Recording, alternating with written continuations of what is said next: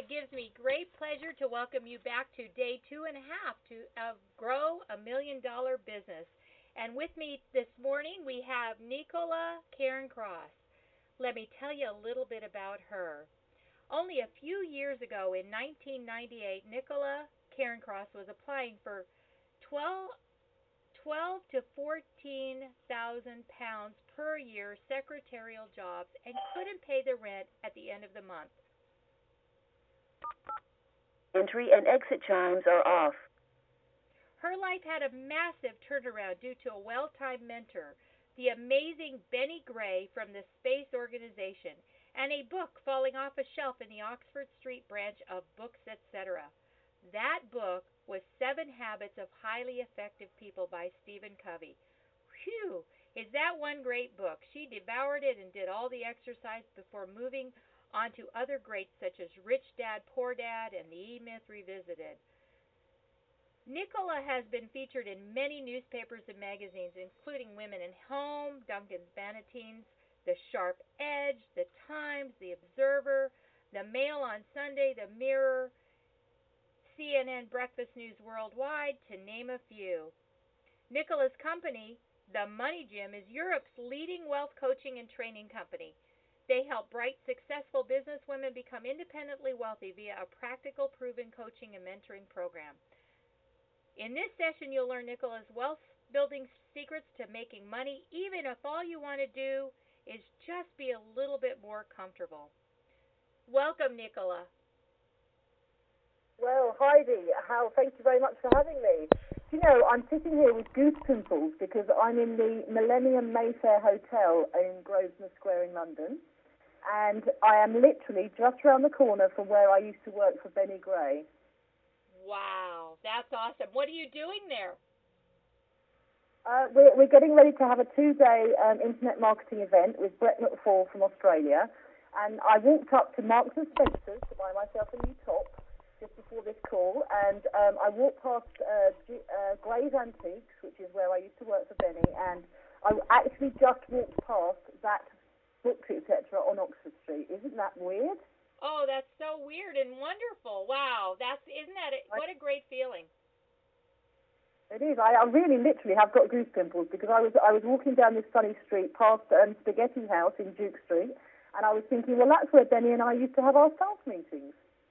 totally forgotten about that. You know, I totally forgotten I told you that information before the call. How how odd is that?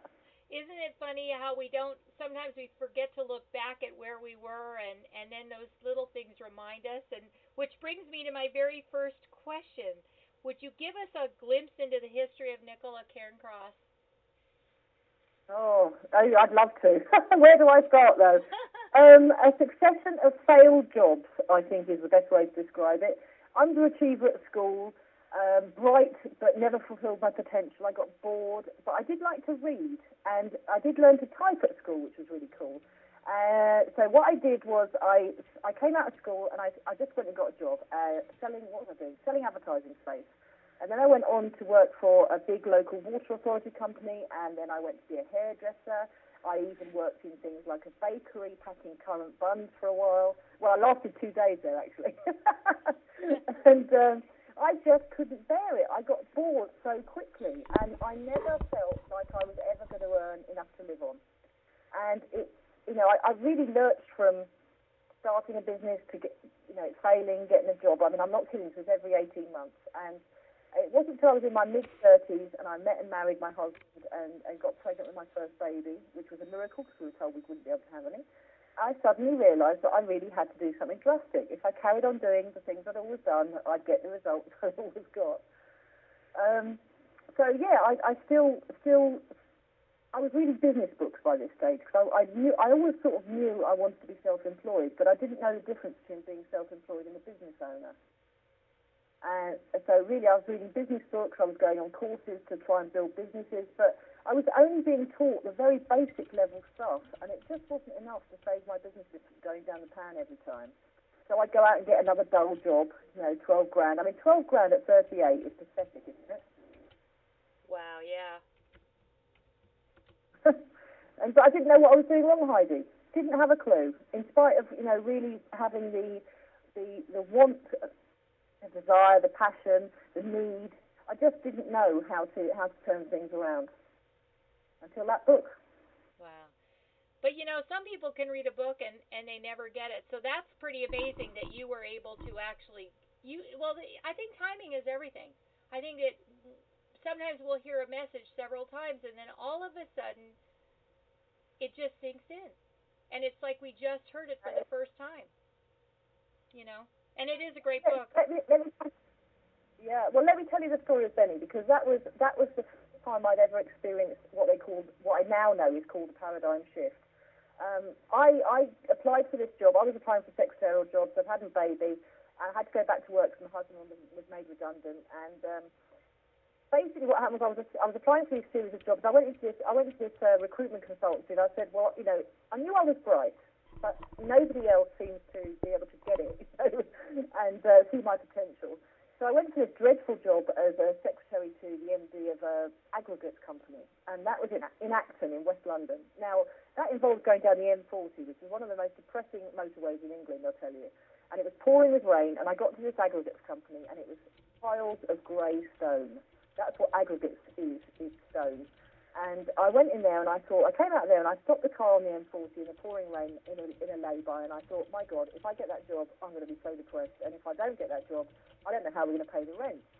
And so I came home and I thought, no, this is it. I've got to go through every single newspaper and I've got to apply for every single job that looks even remotely interesting. And the next job I applied for was the one for Benny.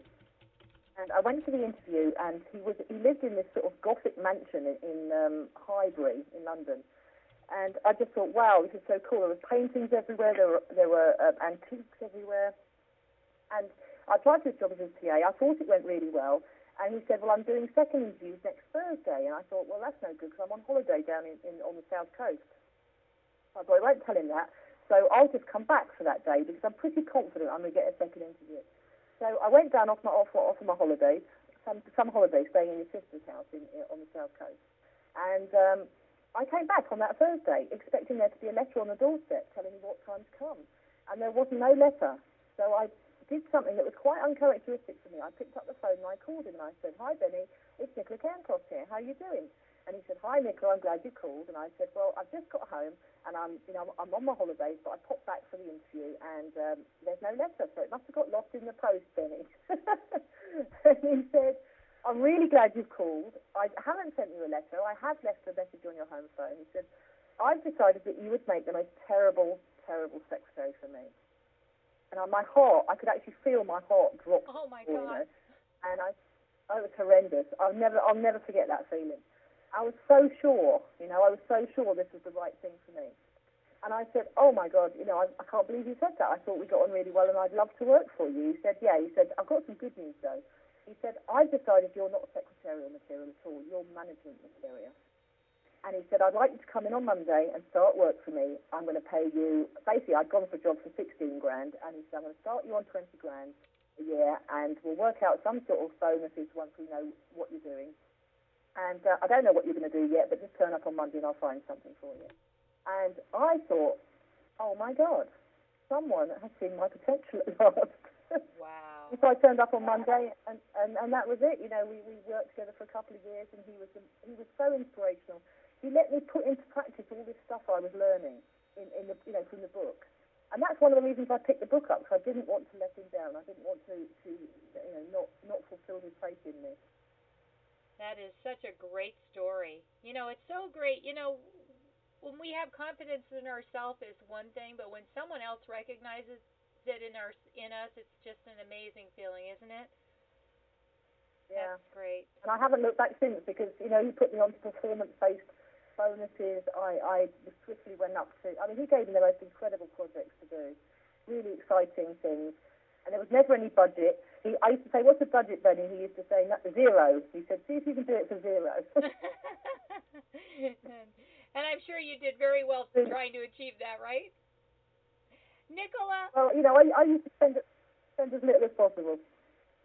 That's great. Well, he knew you would do that too, so that's great. Nicola, well, let's talk a little bit about your company because I've heard that you are a, Europe's leading wealth coach. So I'd like to know how you went about starting the Money Gym and, you know, kind of that story too.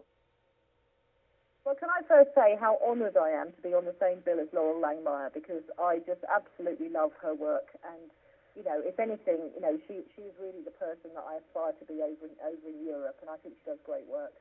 So thank you very much for that for that Heidi. I appreciate that. Well, no, it's my pleasure. What happened was, uh, what yeah, what happened was was I, I I got to this stage where I was I was earning better, and I was devouring all these books, and then I read about life coaching in a, in a I don't know, the career section of, of one of our newspapers, and I thought, blimey, I could really do with one of those. I thought, well, it's not so much about, you know, well, I wasn't happy actually, so I thought, well, I could, it wasn't so much that I wanted to work on my happiness, it was that I wanted to work on my career and carry on, carry on improving. And um, so I went out and I, I rang the Life Coaching Association, the ICF in the UK, and I said, I need a life coach. So they they said, well, you know, what kind of things do you want to do? And by this time, I was daring to dream. and so I said, well, I'd like to go back into the music industry one day because that's where I, I used to work in one of my failed jobs. And I really enjoyed it. And, so they gave me a life coach called Rachel Turner, who used to be very big in the music industry. She, you know, on the business side of things. And we, I called her, and she turned out to live just up the road. So I drove up and dropped a check in her doorway so I could have my first session the next day. And um, we got on like a house on fire, and we're still very good friends. And she, looking back, you know, I had no idea about personal development. I mean, I'd read, you know, Stephen Covey, and I'd read Colin Turner by now, but she kept recommending books to me that I didn't ever really read, and I, I think there was some sort of inbuilt cynicism you know, that said, oh, it's no good reading that. that. You know, that stuff doesn't work. Even though I'd had proof already that it did. And one of the books she kept recommending was, was Rich Dad Poor Dad. She said, got to read this book, Nicola. She said, got to read this book, Nicola. you know, every time I talked about money and how poor we were still, you know, how many debts we had and how I was living from paycheck to paycheck, you know, you know, that was a bigger paycheck. It never seems to get big enough. Got to read that Rich Dad book, Nicola. So eventually, after about 18 months, I think I went and read it, and um, and I just thought, oh my God, that's just so incredible. I can't believe that someone is writing about all my problems, all my financial problems, and the problems that my family's had in such an easy to understand way. So I raced through every book he's ever written. I then started reading things like Think and Grow Rich, um, The Richest Man in Babylon, uh, oh, you know, you name it, Loral Langemeier's book. Um, T. Harv Eker, Millionaire Mind, anything to do with wealth creation. I was just absolutely fascinated by it. The psychology of why why some people are poor and some people are rich and some people just stick in the middle. And so so I just raced through it. And you know, you know, you know it's like when you've got well, ADD. You know, you can really you can't concentrate on things for very long, but when you find something you're really interested in, you really can concentrate. And I've just never stopped reading since. And what happened was I started to I, I'd always been, I'd always known how to make a website, and I started to just write a little, uh, like a diary, an online diary. It was one of the, one of the first forms of blogging, I suppose. So every week I'd put up a web page just talking about what I'd learned that week and what my thoughts were about what I'd learned around wealth creation. And um, I came across Thomas Leonard uh, quite early on, and he, he was recommending this thing called building a mailing list. So I signed up for one shopping cart back in the prehistoric times and put a little box on my site. And every time I put up a new page about my, you know, exploits that week, more people signed up. So then I started sending out my sort of Diary of a Wealth Coach. I think I don't, I don't think it's called Diary of a Wealth Coach, but I think it was called NicolaCairncross.com. And so I just started to share what I was learning and what I was thinking and what I was feeling around the whole wealth creation subject. And I built this mailing list. And then the next thing you know, you've got people emailing you saying, will you teach me what you know? And it sort of went on from there, really. Wow. And so, um, so the so it really wasn't called the Money Gym. You just kind of you were just sending it to. Yeah, it was Nicola. Yeah, it was NicolaCairncross.com in those days, and then um, what happened was I was I then read oh, another book. books have books have been my my amazing things in my life. I read a book called Rags to Riches Through Real Estate by Russ Whitney. And that was a great book, and it talked about buying property no money down. And I thought, well, you can't do that in England. And so I thought, well, I wonder if you can. So I went out to look for a typical no money down deal.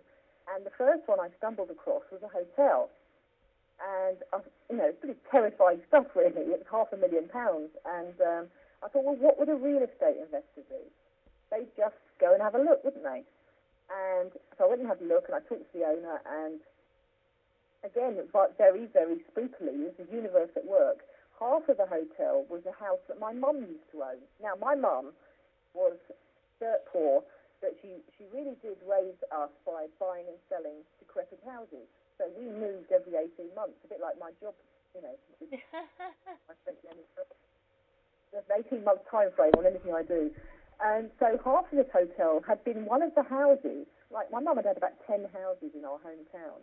And half of this hotel had been one of the houses my mum had had. So it was a bit weird again, a bit sort of synchronicity. And so I ended up making this hotel owner an offer. I said, I'll buy your, I'll buy your hotel, but I want both halves, not just the half you're trying to sell. And I want to do it um, on a deal where I'll get some of the money from the bank and you and the other half. So it, effectively, it was like vendor finance. And he said, okay. I thought, oh my God, I must do, I must do it now. so I went to see the bank manager and I said, well, I've got a chance to buy this hotel. It'll be a business and a real estate investment. And how much will you lend me? And he said, well, we'll probably be able to do 70% of the value. And I thought, well, gosh, that will give me a great big cushion to get the place renovated and done up and, and run it, you know, working capital. And then after about a week and a half, he called me and he said, no, they haven't agreed to um, 80%. I can't remember. I think he said 80% first. And then I, he said, no, we can't do the deal. We can't do the deal. So I, I remember sitting outside the bank on a bench and thinking, I wonder if he means no, not at all, or does he mean no, not now, or does he mean no, not that deal?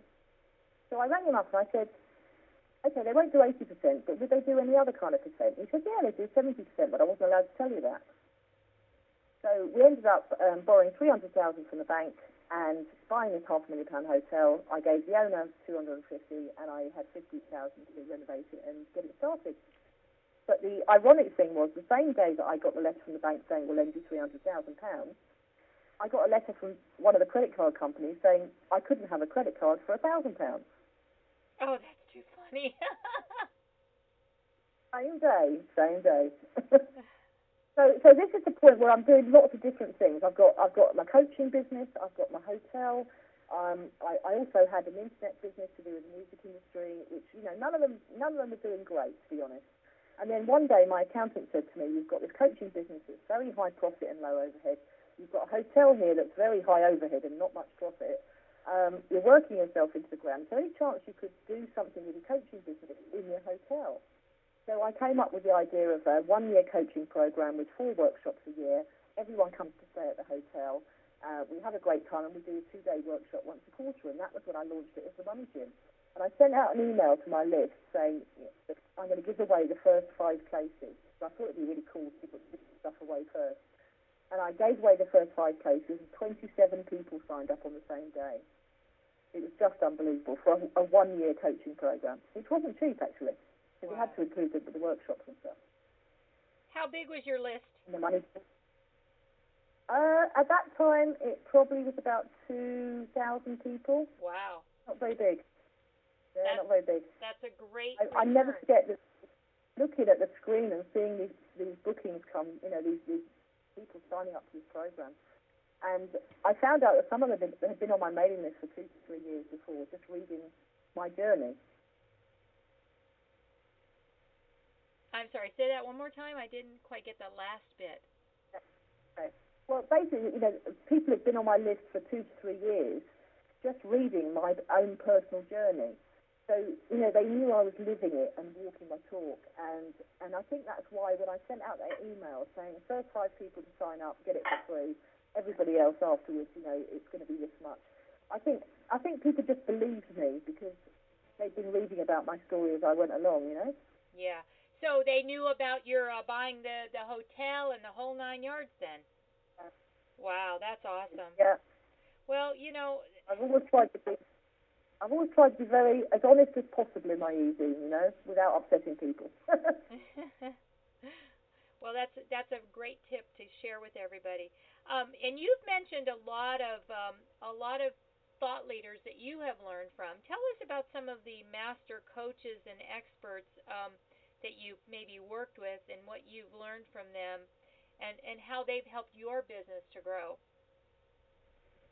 Well, they, you know, they stand out, Heidi. They really do. I mean, I, I very early on in my in my journey, I, I read a book by um, Laura Berman Fortgang called "Take Yourself to the Top," and I loved that book. It was all about um, how to move on in your career, but there was a fantastic chapter in there about um, networking and about how to network effectively. And she, basically, Laura said you can only ever be um, really close to about 30 people at a time. So what you need to do is go through your list of contacts. I mean, I had loads of contacts in the music industry and all the places I'd worked. And she said, go through your list of contacts and just just mark out the people that you would like to be in contact with on a weekly basis and on a monthly basis. And then go through and, and strike off anyone who makes your heart sink at the thought of picking up the phone to them. And I found that so powerful because it freed me up from trying to keep in contact with 300 odd people and it gave me permission to only work with people I like. And I've stuck to that ever since. Wow. The Laura Berman Fortgang one. Uh, Thomas Leonard, well, what a man. I mean, he really was a genius. And I saw it, I was so privileged. I went to Las Vegas to see him live um, at the Coachville conference. And I just sat in the audience. I was only about, I think only about three Brits there. And um, I sat in the audience and I just thought, this man genuinely is a genius. And I think anyone who, who was on his research and development team for Coachville and Coach U um, will remember how, how incredibly brilliant he was. So he was very inspirational, particularly on the internet marketing front. You know, I, I really followed a lot of his, um, his on, on building a virtual coach, coaching business. And then there was Benny, and then there was my bank manager. My bank manager was a wonderful man. My accountant you know, really cool guy. And then I started meeting um, people in the property investment world. I mean, my, my two very good friends, uh, Greg and Andy, um, they have a company here. They they started a property portfolio on a on a credit card with um, a down payment of ten thousand pounds, twenty thousand dollars, and they're now, they're now worth something like thirty seven million, and they've done that in ten years. So they are really inspirational mentors for me. You can imagine of course, this weekend, I'm just going to spend the whole weekend with a guy called Brett McFall, who's an Australian who I met accidentally at a, a, a internet marketing seminar. He was organising it, and I, I remember sitting in the audience in 2005, 2004 and saying, I'd really like to be on that stage. I, I mean, I've never spoken in public, but I just remember thinking to myself, I'd love to do that. And I'm spending the whole weekend with him. We're, we're co-hosting a, an internet seminar here in London, and, and that's just incredible. And what's his name again? Brett? His name is Brett McFall. McFall, yeah. F-A-L-L. Got it. I'm writing the co-founder, co-founders of the World Internet Summit, which travels around the world teaching people how to make money online. Oh, yes. Thousand you... people in the room. So you must know Beth Davis, the hand analyst. I think she was. Oh, a, I don't know. Oh, I'll have to introduce you. She's a good, a good friend of mine. She's a, a member of the, our organization, and um, I believe she's been to the World Internet Summit. She, I know she's mentioned it to me a couple of times. So, if not, you must meet her. Definitely. I'd love to. I'd love yes, I'll connect you. Um, so, you know, you mentioned mentors. We were talking about your mentors. Let's talk a little bit about um, wealth mentors, how you go about finding one. Because since this is the conversation, I think that's one thing that we need to know is if we're we want to get to that point in life, we do need help. You do. And, you know, the thing is, it's about, you know, I always, don't know where, where to start with this really, but the, the wealth creation is such a simple thing, but we're not taught it at school, and if, unless we're very lucky and we have parents or uncles or aunts or, or people like that around us who know how to make money, and to hang on to it once you've made it as well, then, then there's no way you can no way you can find this out. It's, it's not. It's out there in books, but you don't really know that it is because you have never read any. So I would say it's crucial to find a wealth mentor, and you, you've got to find someone who's actually done what you want to do. And I think this is true in any aspect of business or life, actually. You know, go and find someone who's actually done what you want to do, because they'll be the people who've been through all the pain, made all the mistakes, um, know the pitfalls to avoid, and the interesting thing about all the really, truly wealthy people I've met is they are desperate to help people. Desperate. They really want to help people avoid the same mistakes. But people don't ask. There's a great quote in Rich Dad Poor Dad. He says, uh, the rich dad says, when, when you become wealthy, an interesting thing happens. People either ask you for a job or a loan. They never ask you how you did it. Wow, interesting.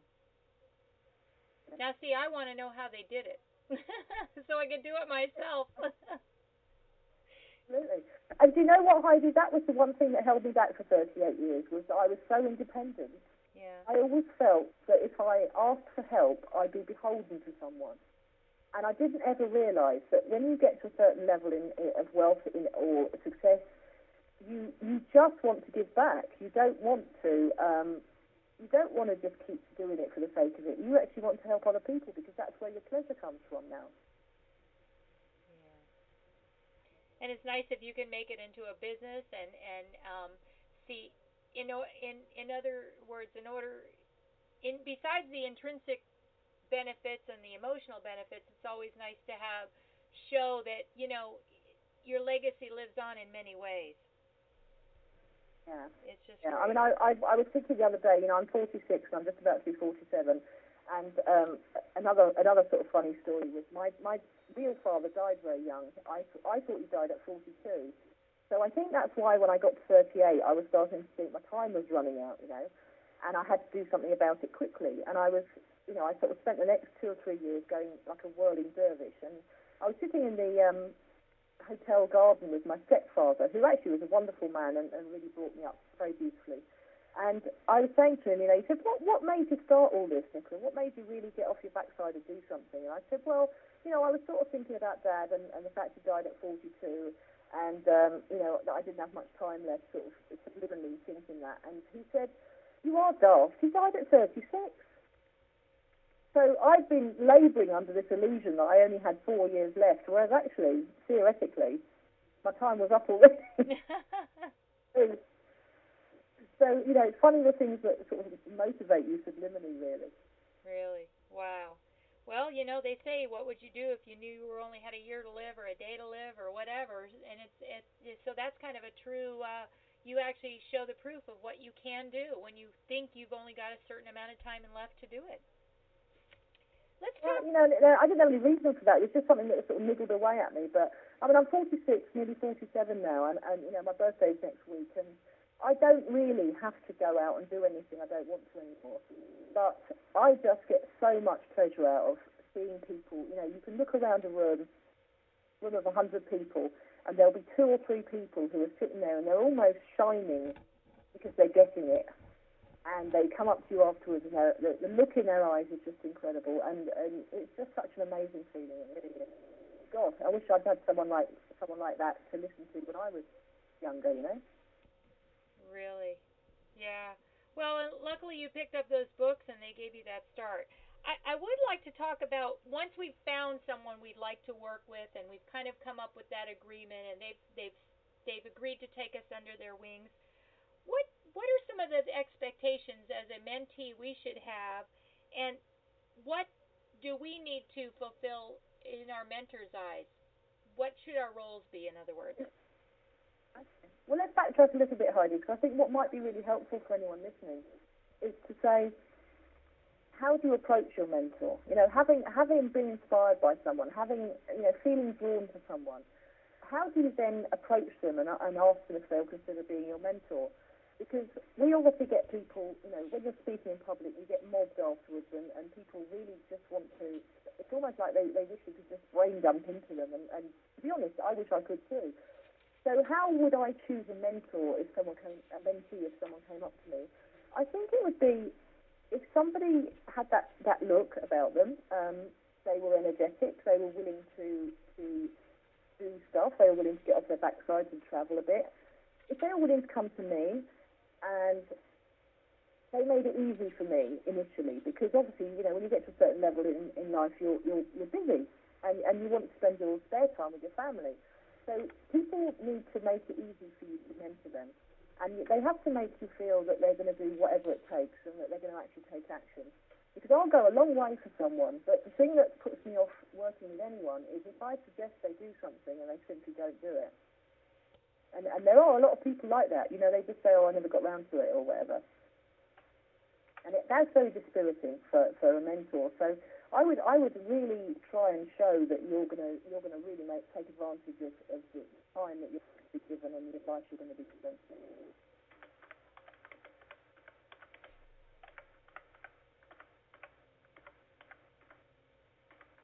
So um, yeah, so uh, then when, you know once you've found a mentor, you, you've approached them, they've agreed to take you on.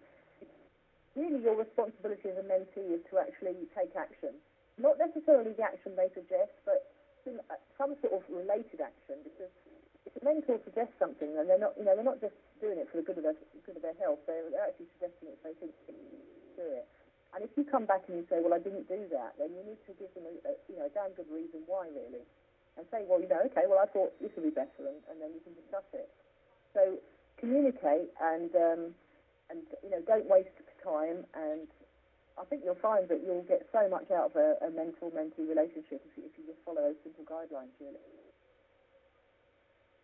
Oh, I absolutely agree. Um, so, so how can we maximize our time and the talent of our mentor to help us achieve our goals? In other words, what are some of the tips you suggest when we're with our mentor or we're chatting with our mentor on the phone? I mean, you know, we're all limited for time, and it's it's important that we you know, respect the other person's time as well. I, I, I'd come to any call prepared. I'd also be prepared to work virtually because, you know, travelling is just a worst waste of time and, unless you're very lucky and you can travel in comfort and work on, on the train or the plane or whatever. So, so be prepared to work virtually. Um, come to any call or meeting really prepared. You know, recap on what you've done since the last time you met and come to the call with perhaps think about what is your one biggest challenge. Uh, I've just been watching one of my heroes, Rich Schefren, and he's just done a 24-hour um, live virtual television broadcast, and it was awesome. He just coached and talked and gave advice, took questions for 24 hours solid from his office, and it was just amazing to watch it. And um, he he talks about obstacles. what's your one biggest obstacle to success right now? And the, the gift that Rich Schefren has is of taking very complex business concepts and making them very simple. And that's the thing I've noticed in a lot of incredibly successful people. They've got a great talent for cutting through the waffle and the fluff and the confusion that most of us feel. And they just get right to the heart of the matter. So if you could come to a call with your mentor and say, you know, this is my one biggest obstacle, this is my one biggest thing that's stopping me from moving forward, then I think that would help you and it would help your mentor to help you. And you know, I saw that uh, about Rich, and of course, with my event going on, I didn't get a chance to attend. Is there a way to find out if is that going to was that archived by any chance? Do you know? It was recorded, and um, if you go to strategicprofits.com and you know sign up for their mailing list, I'm sure you'll be able to access the recording. It was literally a, a groundbreaking historic event. It was just amazing to watch. But just say, you know, his, his essence is to cut through. And you know, my friends Greg and Andy are, you know, the, the, the property multi-millionaires. Know, Greg is the most down-to-earth person. He went to a comprehensive school just up the road from where I live now, and he has just got this absolute gift of letting me waffle on for about 10 minutes and then he asks a really very direct question. And it usually gets straight to the heart of the matter. And I think, you know, any really successful person has got this gift of, of cutting through the, the confusion and getting straight to, to the, the real nub of the thing. Yes, I, I've seen him. I've not seen him, but I've heard him, and I think he's just great. And I think that um, when you find someone like that, you want to just try to absorb everything you can, as you mentioned about the, all of the mentors that you have worked with and the people that you've learned from. Yeah. What are some of the mistakes you see people make in the mentor-mentee relationship, Nicola? Um, I think the main the main one is um, somehow thinking that the mentor owes you something, and it's a victim mentality actually, and it's the lack of taking responsibility for yourself and your own um, choices in life up until this point. I mean, I used to be a terrible, terrible victim, and that's one of the things that Stephen Covey taught me. You know, you've got to take responsibility, and you know, a lot of people, when things go wrong, they they blame the mentor, and it, you know, sort of blaming their own decisions. And it's a really difficult thing to get habit to get out of, and you've really got to work hard at it. You know, because I spent 38 years doing fiction, and so you know it was very hard for me to to change that, and I had to keep working at it, and that's why I think a coach is great. Um, the other thing is, you know, don't just barrel up to someone at a conference and say, you know, I want to be mentored by you. You've got to, you've got to earn, uh, you've got to work your way in slowly. You've got to get to know people slowly. You've got to work at it and and earn the right to be to be to get some advice. You know. Oh, absolutely. I mean, you know, unless they've got a lot of time on their hands, which most people, if you want to be mentored by them, there's a reason. It's because they're so successful and sought after. You know. So absolutely, I well everything in life is, and I think today more than ever, it's about building relationships. If you can't, if if you're not good at building relationships, then that type of uh, program won't work for you, and you're probably better off to um, find a consultant or a coach that can deal with that type of type of uh, personality because you're probably not going to get a mentor to want to take you under their wings you know i think humility is number one and and maybe you know willingness to learn and valuing that oh, person the other person's time is so important you know we're all we're all given the same amount of time yeah, I mean, it's slightly controversial, Heidi, but you know, I, I got to a point in my coaching relationship with Rachel, and um, she, you know, she, she was very brave. She turned around and said to me, you know, you've got some self-esteem issues that go back to your childhood. I think. Have you ever thought of having any therapy? And I hadn't because in Britain we don't really do that stuff. Uh, but I thought, well, she said, you keep getting stuck at the same things. You keep getting stuck at the same points. And generally speaking, when you keep getting stuck like this, it's, it's to do with something in your psychological makeup or your self-esteem, you know, or your childhood history. So I, I went and, and spoke to a therapist, and I found one, and I was working with a therapist at the same time as I was working with a coach and the coach was helping me move forward, and the therapist was helping me deal with the stuff in my past that was holding me back. So I would definitely say that if you keep making the same mistakes and you keep going around in what feels like circles, then certainly consider going and talking to, to a therapist as well, because you know, there's so many practical ways of getting therapy nowadays. It's not all, you know, the woo-woo stuff. It's, you know, a lot of cognitive behavioural therapy. It's fantastic. And so, you know, consider everything. You know, consider all the tools that are available to you. And if you really want to be successful, you'll do whatever it takes. Absolutely. Let's talk about your wealth creation blueprint that you describe as enabling bright, energetic people to control, get out of debt, make more money, and find financial freedom. Oh, yes. Well, that's a down to earth 10 step program. And the reason it's down to earth is because it's all very well talking about the law of attraction but the most important word, in my opinion, in attraction is the word action. But how can you take action if you don't know what to do? So you can read things like Think and Grow Rich, you know, over and over again, and you can What's the Secret. All of these books and, and videos are fantastic, by the way. I'm not, you know, I'm not saying they're not. But you, then you need to know what to do. So the first, I got what, what happened was when I sat down and created the Money Gym, I thought, okay, what am I going to cover in these workshops? What would I have wanted to know 10 years ago. What would I think is essential that you learn at school in order to become wealthy? And first of all, it starts out with discovering where you are now. So there's a lot of practical stuff about, okay, let's look it in the eye and let's see what our debts are and what our assets are and what our earnings are and what our outgoings are. And let's really look at where we are now because until you know where you are now, you can't, you know, if you were starting to go to, I don't know, London from Brighton, which is what I did today, you have to know you're in Brighton before you know which train to get on to go to London. And if you don't know where you are now, you're lost. So you're never going to get to where you want to go. So what I started out with was thinking, okay, in a, in a logical sequence of steps, what do people need to know and what do people need to do? And I put it into this 10 step, 10 step sequence and started working people through that. And we do it either over a year or we can do it over three months if someone's very bright and very energetic and has got the time to devote to it. People can do it, virtually. Um, you know, so it, it really is just a, a combination of the psychological aspects of wealth creation and the practical steps that you need to take in order to become wealth, not just to become wealthy, but stay wealthy. Because you know we all know about the lottery winners who who win millions of pounds or dollars and then they it's gone in two years because they haven't changed what they what T. Harv Eker calls your your your wealth blueprint. They haven't changed their fundamental makeup around the way they deal with money. And money's a weird thing, you know. If you don't look after it, it goes somewhere else very, very quickly. That's so true.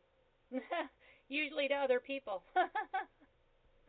it's, it's a bit like a relationship, isn't it? You know, you're not going to stay in a relationship where you're, well, you know, some people do, God bless them, but the ideal relationship is one where you get looked after. And if you can think to yourself, well, do I look after my money, or, or am I really careless with it and, and disregarding of it? And do I think of do I think of money with hate and fear, or do I think of money as, as a positive energy that can make my life better and help me make other people's lives better? Lots of people have got this really weird thing that they feel they have to go out and save the world before they can help themselves. And actually, it's the other way around. You can't help, you can't save the world till you till you at least you know put your bills paying your bills and putting the food on the table. That's so true.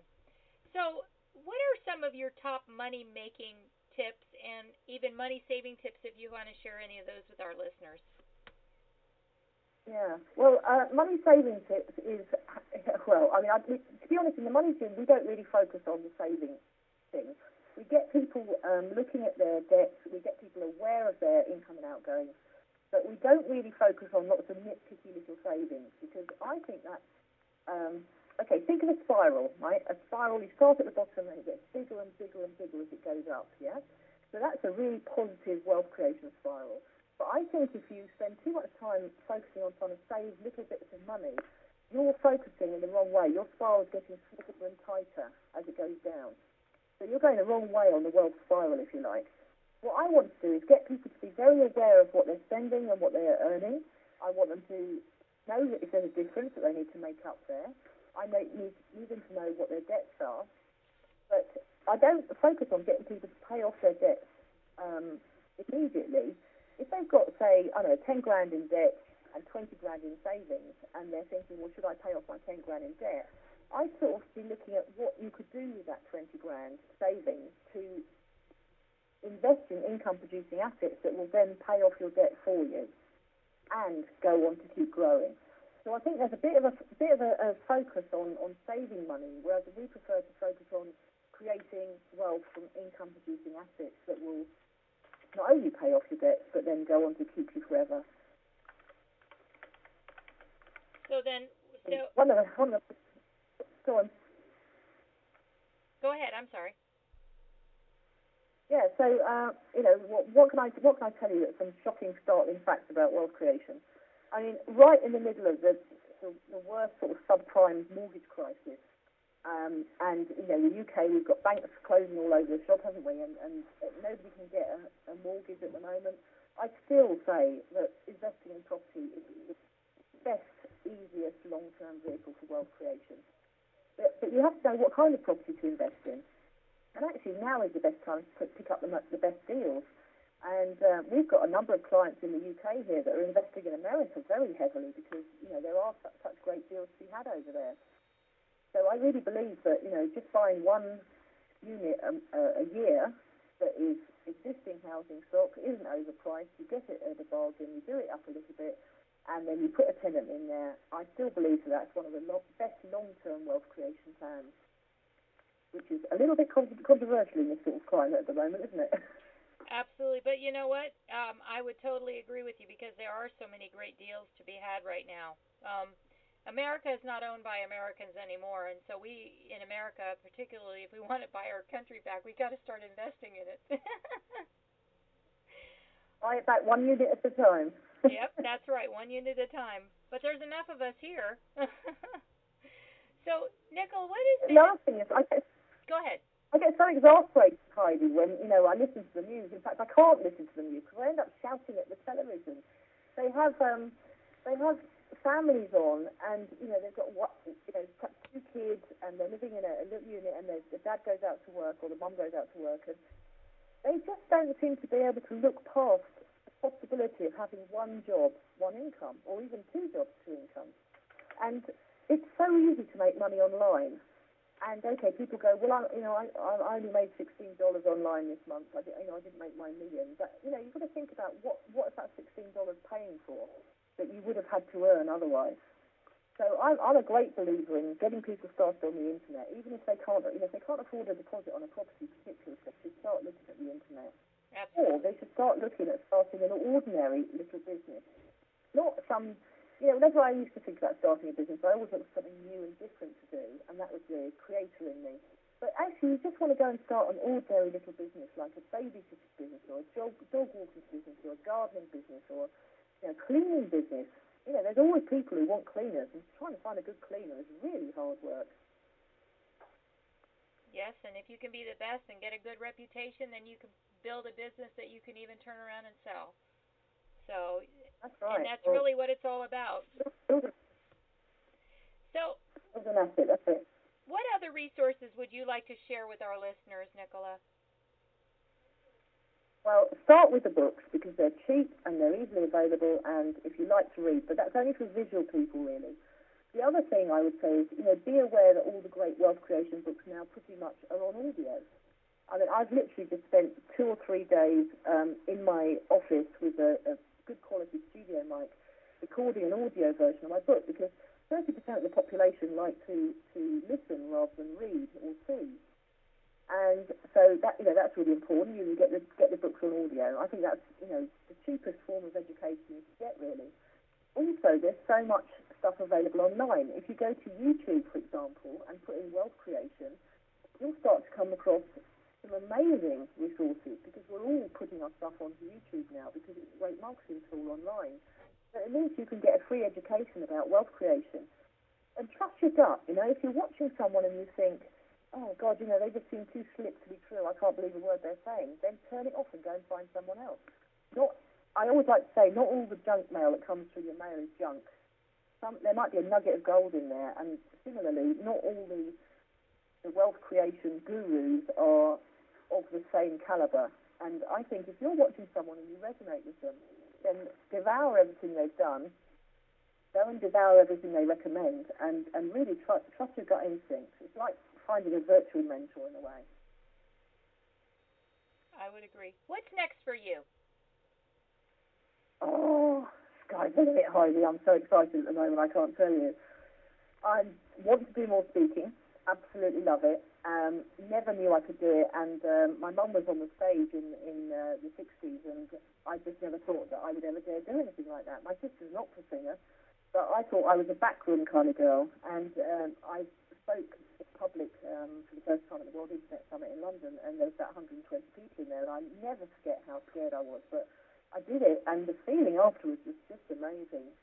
Uh, I've spoken to 800 people tops at the moment, and I'd really like to do more public speaking. I'd like to go out and um, talk to people about internet marketing, wealth creation, psychology of why people are poor and some people are not. Uh, want to travel more. I've just been, um, I just booked on for cruise in the January. I'm going on uh, the Caribbean with 300 um, internet marketers. I'm going to be ho- holding workshops on the ship, which is very exciting finding all the things I'm, I'm most passionate about and fond of, which is travel and taking the kids with me and doing workshops for wealth creation. Um, so travel is definitely on the agenda. More speaking is on the agenda. I want to write another book. Uh, oh, I mean, I've, I've got no idea, Heidi, but I'll just embrace it with open arms, whatever it is. So uh, I'd love to have you back at some time, Nicola, and talk about the psychology of wealth. I think that would be a really interesting topic. Can we? Can we? Yeah, I'd love to. I did. That'd be great. And I and that that cruise. If you'll send me information about some of the events you have coming up, I'd be more than happy to send it to our group and and let them know about any opportunities you might have. Um, and if you'll tell us about the Money Gym and how we can, how our listeners can get involved, find you online, and all of that, I would appreciate it. Okay, well, Heidi, not only can they find us online, they can make money from us online because we have a very nice um, uh, referral scheme that pays 50% of all our ebooks, our audio, um, and also we, we have a recurring membership scheme at the Money Gym over in, in the UK here, and, and we pay £10 or $20 a month on, on referrals for that. So, you know, if people want to come and check me out, it's themoneygym.com forward slash blog. I think that's the best way to come in and start because there's a thousand wealth creation articles on there, and you can search by keyword and then they can sign up and, and earn money from recommending us, which is a very cool thing indeed, I think. Oh, I'll definitely be signing up. Thank you. Is, and what's the best way to get a hold of you?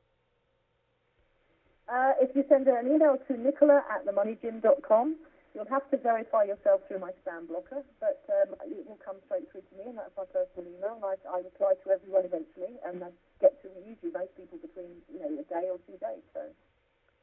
Thank you. I'm I'm always amazed at how quickly these things end, and I'm always sad to say Yeah, it's- goodbye to my guests. It was just wonderful. I wish we'd had more time, and I want to thank you for Thank you taking. very much, I appreciate it.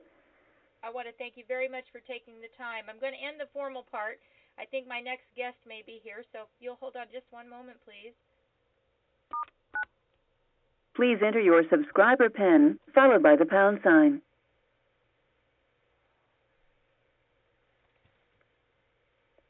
That is not a valid PIN. Please re-enter your PIN code.